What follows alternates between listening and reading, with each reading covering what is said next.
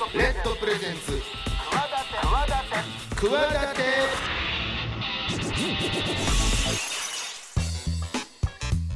皆さんこんばんは。パーソナリティの大岩良正史です。こんばんは金良です。この番組企てはですね私スポーツデザイナーでボイスアクターの大岩良正史と起業家の金良でお送りしております。明るい未来企て番組です。世の中の常識にとらわれず企てている方をゲストにお招きし未来への企て語っていただきたいと思っております。そんな番組ですチャレンジしている方もこれからの方も目から鱗何かの糧になるような番組になればいいなと思ってやっておりますがさあ先週とそして今週、はい。初めての試み、うん。公開収録の模様をお送りしていきたいと思いますが、はい。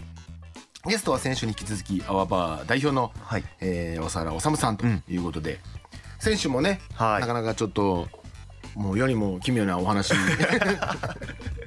破天荒。破天荒な。破天荒な。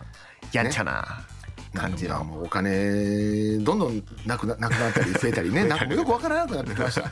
今週もそんな話あったかな？そうですね。もまっともっと桁がでかかったんかな？さらにスケールの大きくなってくる話と、まあ今やってることとかもねお話聞けましたんでね。でもねあの生存は確認されております。ちゃんと来ていただいたんで、はい。公開収録に。もちろん破天荒なだけじゃなくてね、まあ、最最先端のお話ね取り組んでらっしゃるお話とかもあの初めてねその質問コーナーみたいなのも設けたんで、そうですね。質問もねちょっとあったりとか、ん。でまあちょっとやったことない。過去にやってこなかったこの半年やってこなかった試みをこうやってやらせてもらったので、なあの楽しくできたなと、はい。そんな感じで、なので今週はいよいよ完結編完結編。2回完結を。2回で完結。まあ後編とはい。いうことで、小笠原治さんのお話どんな話だったでしょうか？お楽しみにッドプレゼンツ企て。私大岩良正史と金良雲が22時51分までお送りしています。企て会議室。さあということで企て公開収録 in 福岡グロースネクスト、えー、企て会議室。今週もですね、えー引き続き小笠原治さんにお越しいただいております。よろしくお願いしますお願いします。よろしくお願いします。アバラボ代表取締役アワバーオーナー京都芸術大学教授となんか多くの肩書きがある小笠原さんですが、まあアワバーオーナーでいいよというふうに言っていただいたので、まあ、先週もですね、えーまあ、どういうふうな幼少期からそういうインターネットに触れて、はい。そしてアワバーというお店を立ち上げるに至ったのかというところぐらいまででちょうどお時間が来てしまったということなんです。今日はそのそんなね IT 業界とか投資家の方々が集集まる六本木のあのはい。有名なお店アワバーをどう、まあ、立ち上げて最初しんどかったというところからどうやってそんなにもう外に溢れるようなところお店になったのかと。そしてその人脈とかがどういうふうにつなが広がっていったのかつながっていったのかみたいな続きのところからお話できればなと思うんですけども、どうその最初しんどかったところからですよね。しんどかったですね。だってお店のスタッフがあまりに0円の日続いたらまずいからって自分でジュース買って飲んでましたからね。だいぶやばいですよね。自腹切ってた自腹切ってましたね。だからもう本当月の売り上げ数十万、家賃三十数万、で人件費数十万、売り上げ数万みたいな世界で やばいなっていうので、であのちょうど大震災があったんですよね。東日本ででその時にあの僕らの仲間がこうチャリティーやろうぜって言ってくれて、売り上げの半分をチャリティーしますというので何回かそのイベントをやってもらってそのイベントに来てくれた人たちがまあ店を覚えてくれてでまあなんとかそういうチャリティーしたお店っていうのでこうちょろっと来てくれるようになったんですよね最初。であ、まあ、ちょうどこのタイミングでいいなと思って僕そこからあの年間200日ぐらいこう行ってでとにかく人呼んで自分の周りの。であのツイッターで、まあ、ツイッターとか当時フォースクエアって懐かしいサービスがありましたけどああいうのでチェックインしてくれたらいっぱいおごるわって言って。でやってるうちにこうなんとなくこう人が普段来てくれるようになってでツイッターとかフェイスブックでつながってるのにこのうちの店で会ったことない人っていうのをあえて呼ぶようにしてうんなんか偶然会ったみたいな。ああなるほど。偶然出会いました。あここ行ったら誰かいんのかな？みたいな。のをこう自分の中では徹底的にやってたんですよ。あもう演出としてそうですそうですそうもです。実は小川さんがプロデュースしてたと、はいはい。もう後ろでこあの店のやつにも常連さんで名前知ってる人来たら連絡しろって言って、その人が言ったらもうお俺もたまたま来ましたぐらいの感じでもうずっとそれ繰り返しててでどうだったかな？いつぐらいかな？1年ぐらい経ってやっとこう黒字化できるようになって、でもねなんかね伸びないんですよ売り上げがこう。えっと30分に1回何人いるか数えてもらってたんですね。うんで30分単価とかを出すんですけどなんかね大体30分だけ700円。でも客単が1200円ぐらいだから2杯頼む人がそんなにいない。はいはい。3杯目頼む人がほとんどいない、ん。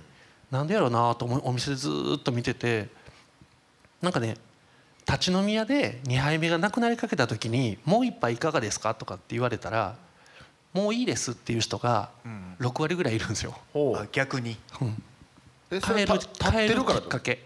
あだってすぐ出やすいじゃないですか。なるほど。しかもキャッシュオンだしもう払い終わってるから。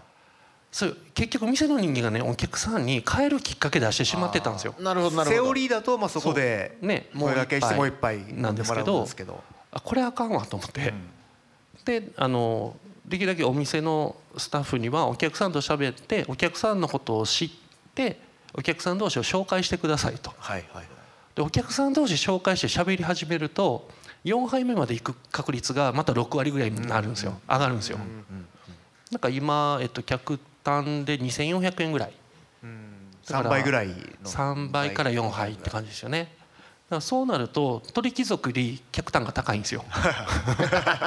お酒出してるだけやのに。だからそこそこやっぱ売り上げ上がりだすし席がないから回転率っていう概念がないので小箱でも売り上げが上がるみたいな店にできたんで他の地域にも今できるようになるほど。なってきたって感じですね。でそれででもまあお客さん同士もつなげたりとかで当然小笠原さん自身もいろんな人とつながったりしていく中でその人脈っていうのはなんかやっぱりいろいろと使って次のこととかそういうことには。どうなんだろう。まあでも立ち飲みであったぐらいでは人脈にあんまりならないんで まああのそうですね、えっと、そこで言うと僕の中で言うと人脈というよりはまあそこで亀山さんが来てたことでえっとまあ、当時次何やろうかなっていうのでものづくり系のことがやりたかったので、まあ、準備してたらその亀山さんが飲みに来てる時に「お前何すんのこれから」って言われて、亀山さんっていうのは DMM.com を会長た会長はい。そうですね。やられた方ですね。はい。はい。DMM の亀山さんです、ははい。いが来られててで、まあ、こういうことやろうと思ってるんですって言ったらそれ DMM でやれやっていう話になって、ええ。ほうほうほう。そのものづくり系のことを。ものづくり系のことを。ほうほでも2012年っすよ、10年前の DMM を思い出してください皆さん、ね、ははい、まだたまだまだ事業ちょっとしかないですよ、ううん今みたいに。旧旧 DMM ですね。はい。はい今みたいに多角化してないですよ。消防車とかね今作ってますけど。一応僕今までいろいろ上場とかにも関わり頑張ってきました、僕の方がレピュテーション高いでしょ。ほ 今言ったらしばかれるけどおっとと？おっとどうしようかなと思って、あの自分がやろうと思ってた規模の、まあ、20倍ぐらいの規模で言ったわけですよ。だいぶ言いましたね。まあ最初1億ぐらいでちょろっとやろうかなと思ってたんですけど、まあそのぐらいかかりますよって言ったらその場でいいよって言われちゃった じゃあじゃあやりますみたいな。えであの DMM.make っていう、あのまあものづくりの人のためのプラットフォームをやろうということで、えっと、最初は DMM3D プリントっていうとこから始まってで DMM がこういきなりこうものづくりって言ってもなんか浸透しないじゃないですか。ほんまみたいな話になるんでまず 3D プリントのデータを送ってくれたら 3D プリントして送りますはいよと。はいうサービスビューローっていう形を始めて要するにウェブでできるサービスとして始めてで今度はクリエイターさんがそこにデータを登録してたらそのデータから出力したものを買うでその一部のお金がクリエイターさんに戻る。みたいなクリエイターズマーケットっていうのを作ってはい。でその後にあのドットメイク秋葉っていう作るための場所を作ってっていうのを2年ぐらいでやった感じですね。見に行ったね金ちゃん一緒に。そうですね。あそこね。あのいろんな機械工作だそうですったりとそうですそうです。かまあものを作るためのはい、えー施設とか場所。うん。機械とかがたくさん揃ってある場所。そうです。あれが20億ぐらいかかったって話そうですよね。ね。はい、金額がまあちょっとね簡単に1億ぐらいで考えてた規模を大きく言って、はいそれが通っちゃったはい。通るんやね 通る時は通るんやねただね、いまだに一緒に登壇すると絶対にまだ損し続けてるって言われるんで。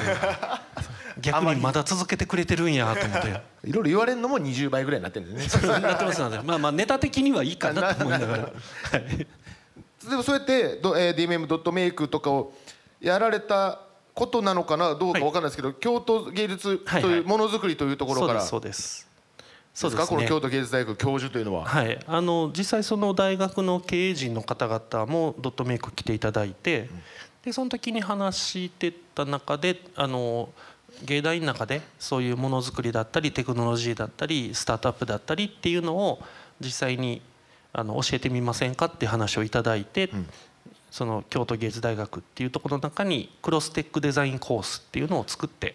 これだからその僕、まあ僕もあの京都の中高行ってて、まあ後に美武蔵野美術大学っていう場所に行くんで、まあそわあれわかるんですけど自分が思ってたのは京都造形大学だったんですけど、はいはいはい。それが名前変わったね、名前変わりました変わりました、はい、今言ったようなクロスなんでした？クロステックデザイン。クロステックデザイン。みたい。な、そうだそういうなんか勉強できるコースもそうです。それを機になんかいっぱい増えた。アートと、えっと、テクノロジーと、あとスタートアップを中心としたビジネスのところをあの3つとも教えるっていう。それはその DMM ドットメイクみたいなことに聞こえるんですけどどどっちが先なんですか、完全にドットメイクが先です。はあはあはあ。ドットメイクが先でスタートアップしか見てなかったんですよ。はあはあ。でもやっかやってみたらやっぱ若い時から知ってないと結構きついんですよね。なんで大学からやろうと思ってじゃあそれが大学にコースを新設までさせたみたいな感じです。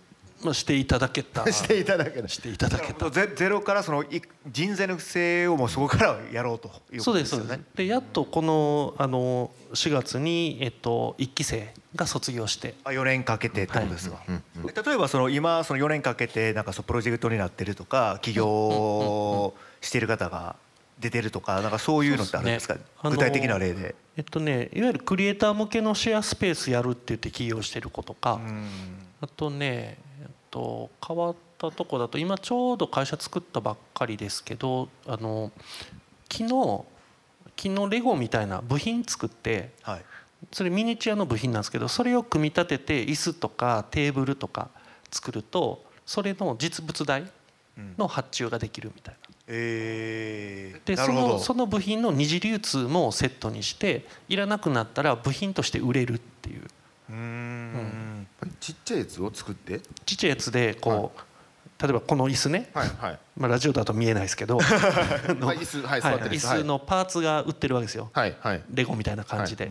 でそれをこうパーツいくつか買って自分でいろいろ組み立ててみて、う。んあこういう椅子がいいなってなったらそれをあの送ると注文できる。なるほど。あなのでその実物大のものが来ると。のが来る。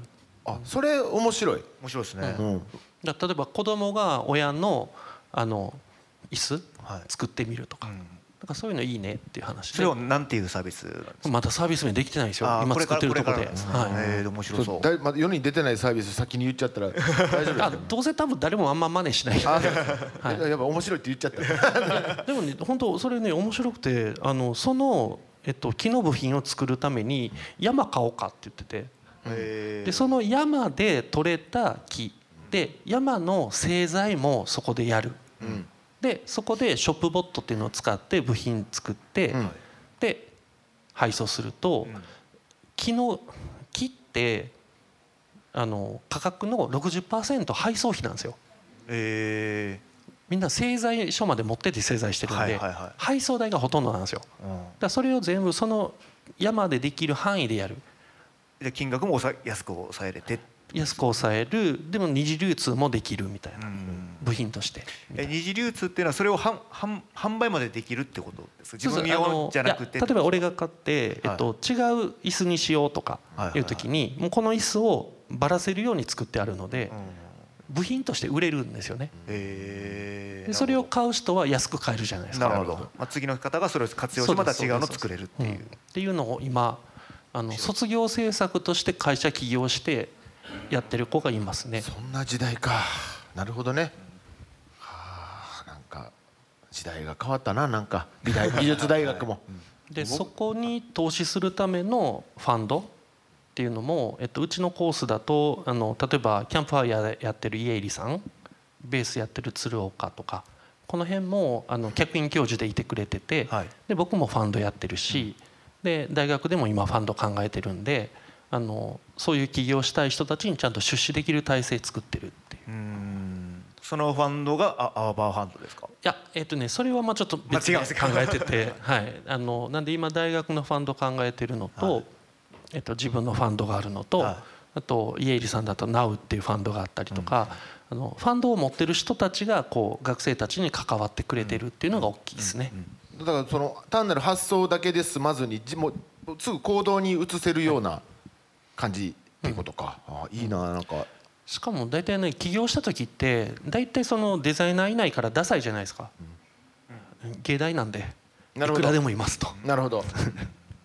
その辺の部分なるほど。そこはそうですね。一番あの全然関係ないけど美術大学の学園祭とかって屋台とかね、はい。お好み焼き屋とかむちゃむちゃレベル高いのよ看板とかの、はいはいはい。めちゃくちゃこだわりで気合い入れて。これやったらあれやけど普通の高校とか普通の大学の学園祭とか行くと、お好み焼きってなんかふ普通に書いてあったりするけど、はいはい。美術大学とかだとお好み焼きのこう 造形物が看板立体になってこう削ったやつとかで作ってあったりとかでロゴデザインとかも。もったいないですねそれを1日とか2日で。あでも使い回して使い回してるけど。でもみんな作るのが好きやから。ああ別にそう作るのが好き。大切なちょっとねワードですけど。なるほど。なんかそうやっていいですね。いろいろ若い人ともいろいろ接していけるし。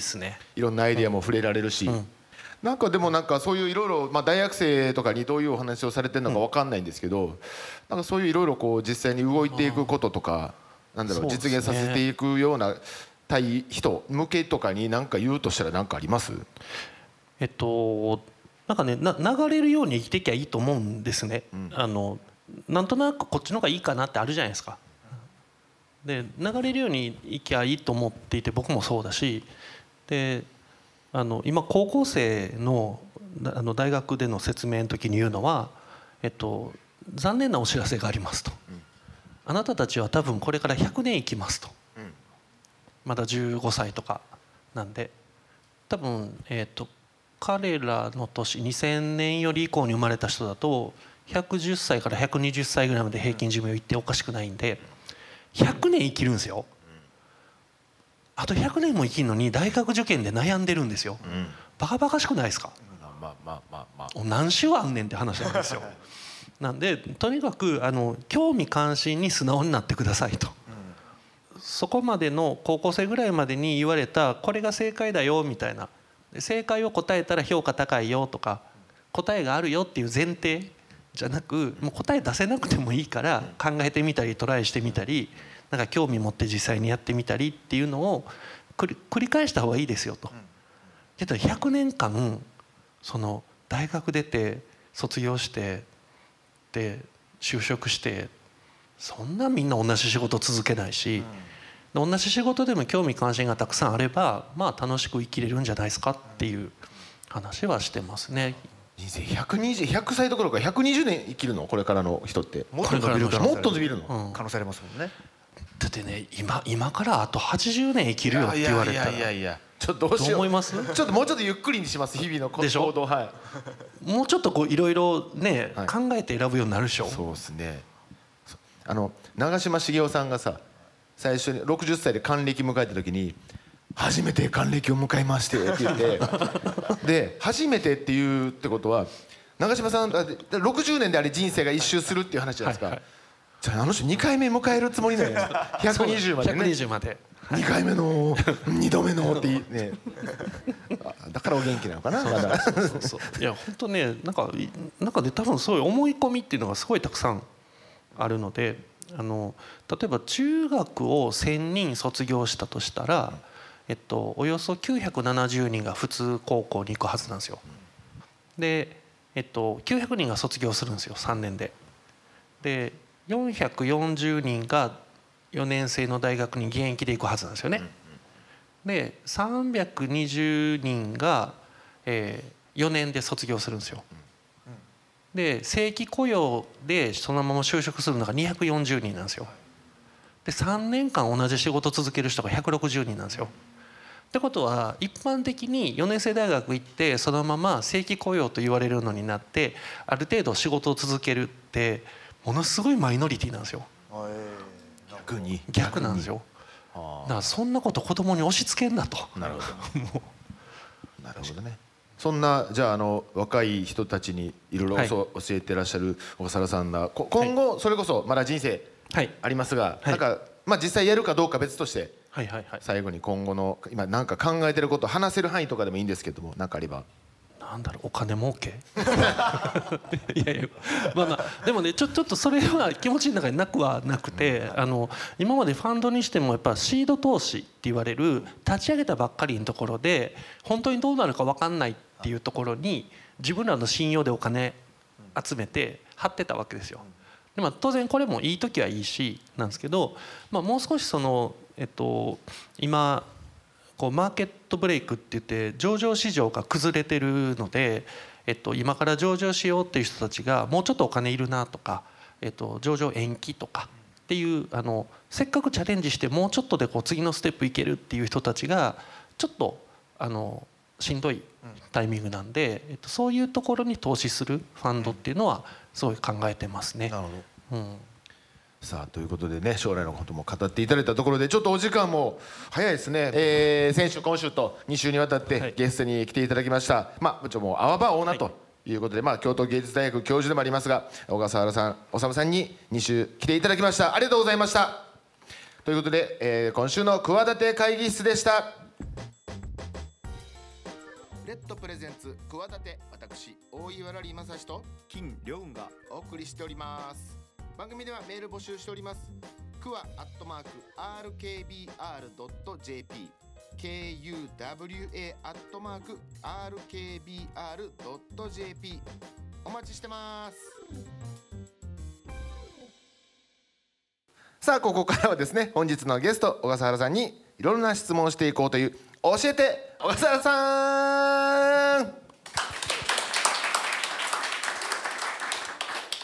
ここからのコーナーはですね本日ゲストに来ていただいている小笠原さんになんかもしもあの皆さんから何か質問があればお答えいただこうと思っているんですけどももし何かあればなんですけどななんかラジオ的には聞いていただここで一回聞いていただけるとすごく助かるなということがあるんですけどもいきますか？はい。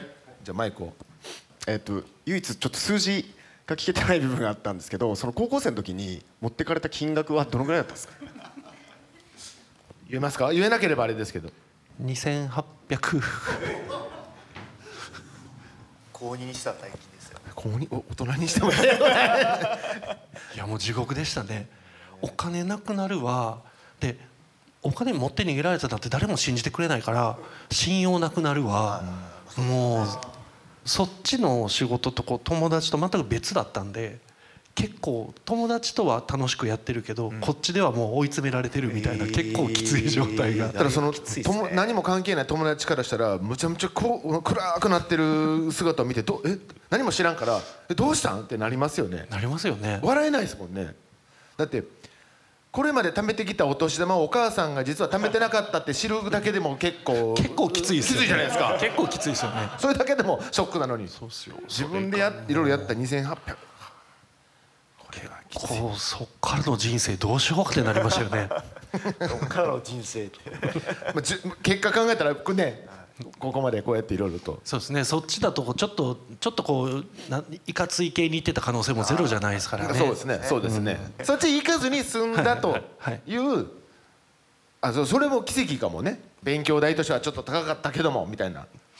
あるやっぱありますね奇跡ありますね。いろいろと。ありますね。気づいてないんですけど、他どどなたか何かありますか？あじゃあ後ろの方あすみません。あのお話すごく面白くあの聞かせていただきました。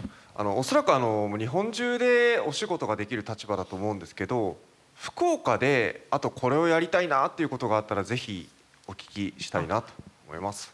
はい。えっと福岡で今やりたいのはあのアートをもう少し浸透させるっていうのとやっぱりあの Web3 周りで福岡だからこそ何らか Web3 のスタートアップやれるやりたいっていう人がいられる環境を作るみたいな大きくその2つですかね。あと、まあ、芸大に行ってからアートに興味持ったんですけどやっぱね家にちょっと飾ってみるともう日本の壁ってほぼ白いじゃないですか。もう飾った方がいい色なわけですよ。で一回飾るとやっぱ白い壁で生きるのがなんかこうちょっと違うなって思えたりとかなんかやっぱ買うものって自分を表したりもするんでこう鏡の代わりみたいになったりとか結構面白いのであの高いもの買えって意味じゃなくって普通の家庭とか普通のお店に、えー、ともう本当に若手のアートでいいと思うんですけどがあってで若手もあのそういう人たちが市民としていてくれるから福岡で制作したいみたいになんかそういうこう輪ができるといいなっていうのはちょっと今やりたいことです。他にも何かございましたら。えー、と IoT の時に、まあ、物のインターネットっていうのを、まあ、小笠原さんは物事のインターネットだよっていうので結構私の中で発想が広がったなったんですけど、はい。Web3 をはい。小笠原さん的に表現するとどういうものかなっていうのを教えていただければと思います。表表現としてはまだ Web3 は固まってないので、えっと、逆に言うと Web2.0 はあのもうある程度成熟してるあの例えば Facebook だったり Google だったり Apple だったり Microsoft だったりに全く触れない人ってほとんどいないですよねっていう世界。えーで成熟してるのでそこでこうなんか課題を見つけてでその解決のための仕組みをなるべく手早く作って多くの人に早く使ってもらうっていう競争じゃないですか。だからしっかりやれる人が勝つとかなんか能力高いって言われる人たちが勝つみたいな風に今なってると思うんですけど Web3 って言った瞬間また何にも決まってないからこうあの昔のインターネットみたいにあの例えば90年代のインターネットってほとんど他業種からしかないんですよね。インターネットから始まキャリア始まった人なんていない世界だったんでなんかそういうごちゃごちゃ感を楽しめるんだったら Web3 面白いんじゃないですかねっていうのはあってなんかこういう未来が来たらいいなっていうのに対していろんな人が分散的にこう取り組んで、えー結果それを全部つなぎ合ってるのでなんかあの共に作る方の競争みたいになってるなっていうのはごごっちゃ感の中に入るのが楽しめる人にとってはいいところだなと思ってやってますね。他にも何かございましたら。じゃあ僕からいいですか？ジョンあのお まあ小笠原さんあの今 Web3 の話出ましたけど、関心の幅がすごい幅広かったりとか、ね。早かったりするじゃないですか。なんかそういうこう勉強じゃないですけどどどういうそのコツといいますかそのそれを吸収するその方法みたいなのってなんかあるあるんですか？えっとねそれこそ金ちゃんと出会った頃ってまだ別にね普通にアーバーとかでこうウェブ周りででその後 IoT とかものづくりやってで、まあ、今 Web3 とか言ってる手前に一回宇宙が 挟まっ宇宙ね。てそうですね。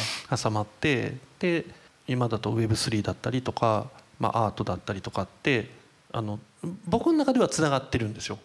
だから過去にこう学んだことがその無駄じゃないのでそれが土台になって理解できるっていうのはやっぱりあって例えばものづくりからこう宇宙に入ると、えっと、例えばセンサーとかそのあの衛星そのものを作るみたいなところロケットとかこうなんでそういうところにちょっとお金を張ってみるっていうのは結構大事だと思っていて。あのやっぱ宇宙系のスタートアップに投資を例えば堀江さんのあの IS とかにも少し出させてもらったりして、えーそれによってこう学ぶ。それ投資ってあの本当の投資じゃなくてもちょっと買うとかでもいいと思うんですよ。なんかお金を使ってみる、はい。Web3 でも NFT1 個買ってみるみたいな,、なんかままずそう最初の少しのお金使うとやっぱ入り方が全然違うなっていうのと今までに自分が学んでたことと紐付けてみる。癖をつけると割と早いんじゃないかなっていう気はしますけどね。未然に一回貼ってみるっていうのはなんか自分ごとにしやすい方法かなっていうのは。なるほど。それでうまくいかなかったとしてもそれはまた勉強代と思って。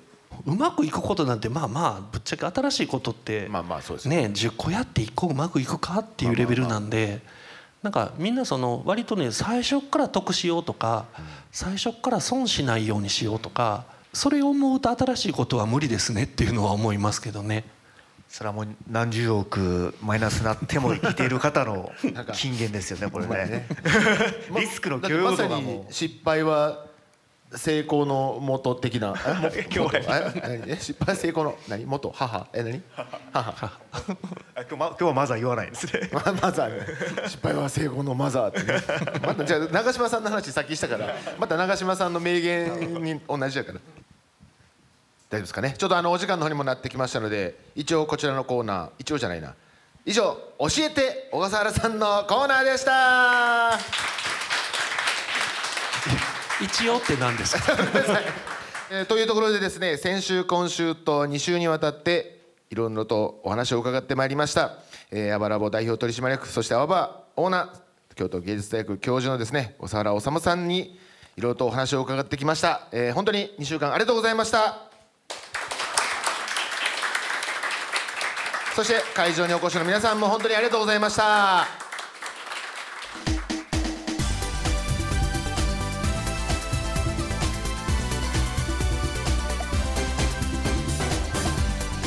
さあということで2週にわたってはい。公開収録の模様をお送りしてまいりましたが、はい。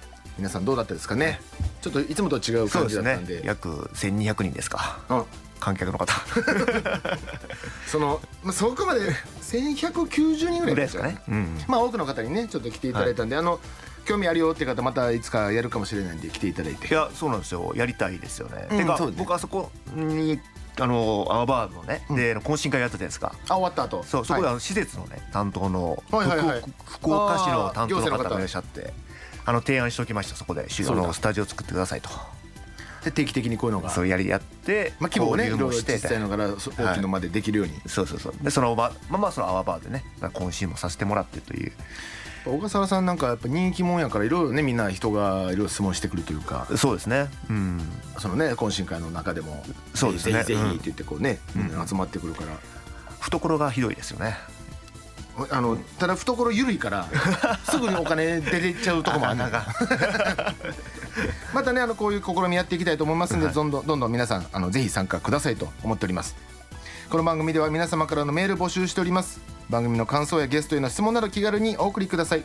宛先はクワアットマーク RKBR.jp 番組公式ツイッターはですねアカウント RKB クワ公式ハッシュタグはハッシュタグカタカナクワダテです。番組の感想などありましたらハッシュタグをつけてつぶやいちゃってください。さあということで、えーまたね次はどんなことやっていこうかなと。あちなみに来週のゲストはい。なんですけども、あのキャビンのロイさんという方そうですね。来ていただく、はい。お花業界の方。お花業界のスタートアップをされているという方でまたちょっと京都はね毛色の違うお話なのかもしれないですけども。どんなお話はい。聞けるのでしょうか、来週お楽しみに。ということで私大岩良正史と金良が。この企てお送りしてまいりました。また来週も企てましょう。バイバイ。バイバイ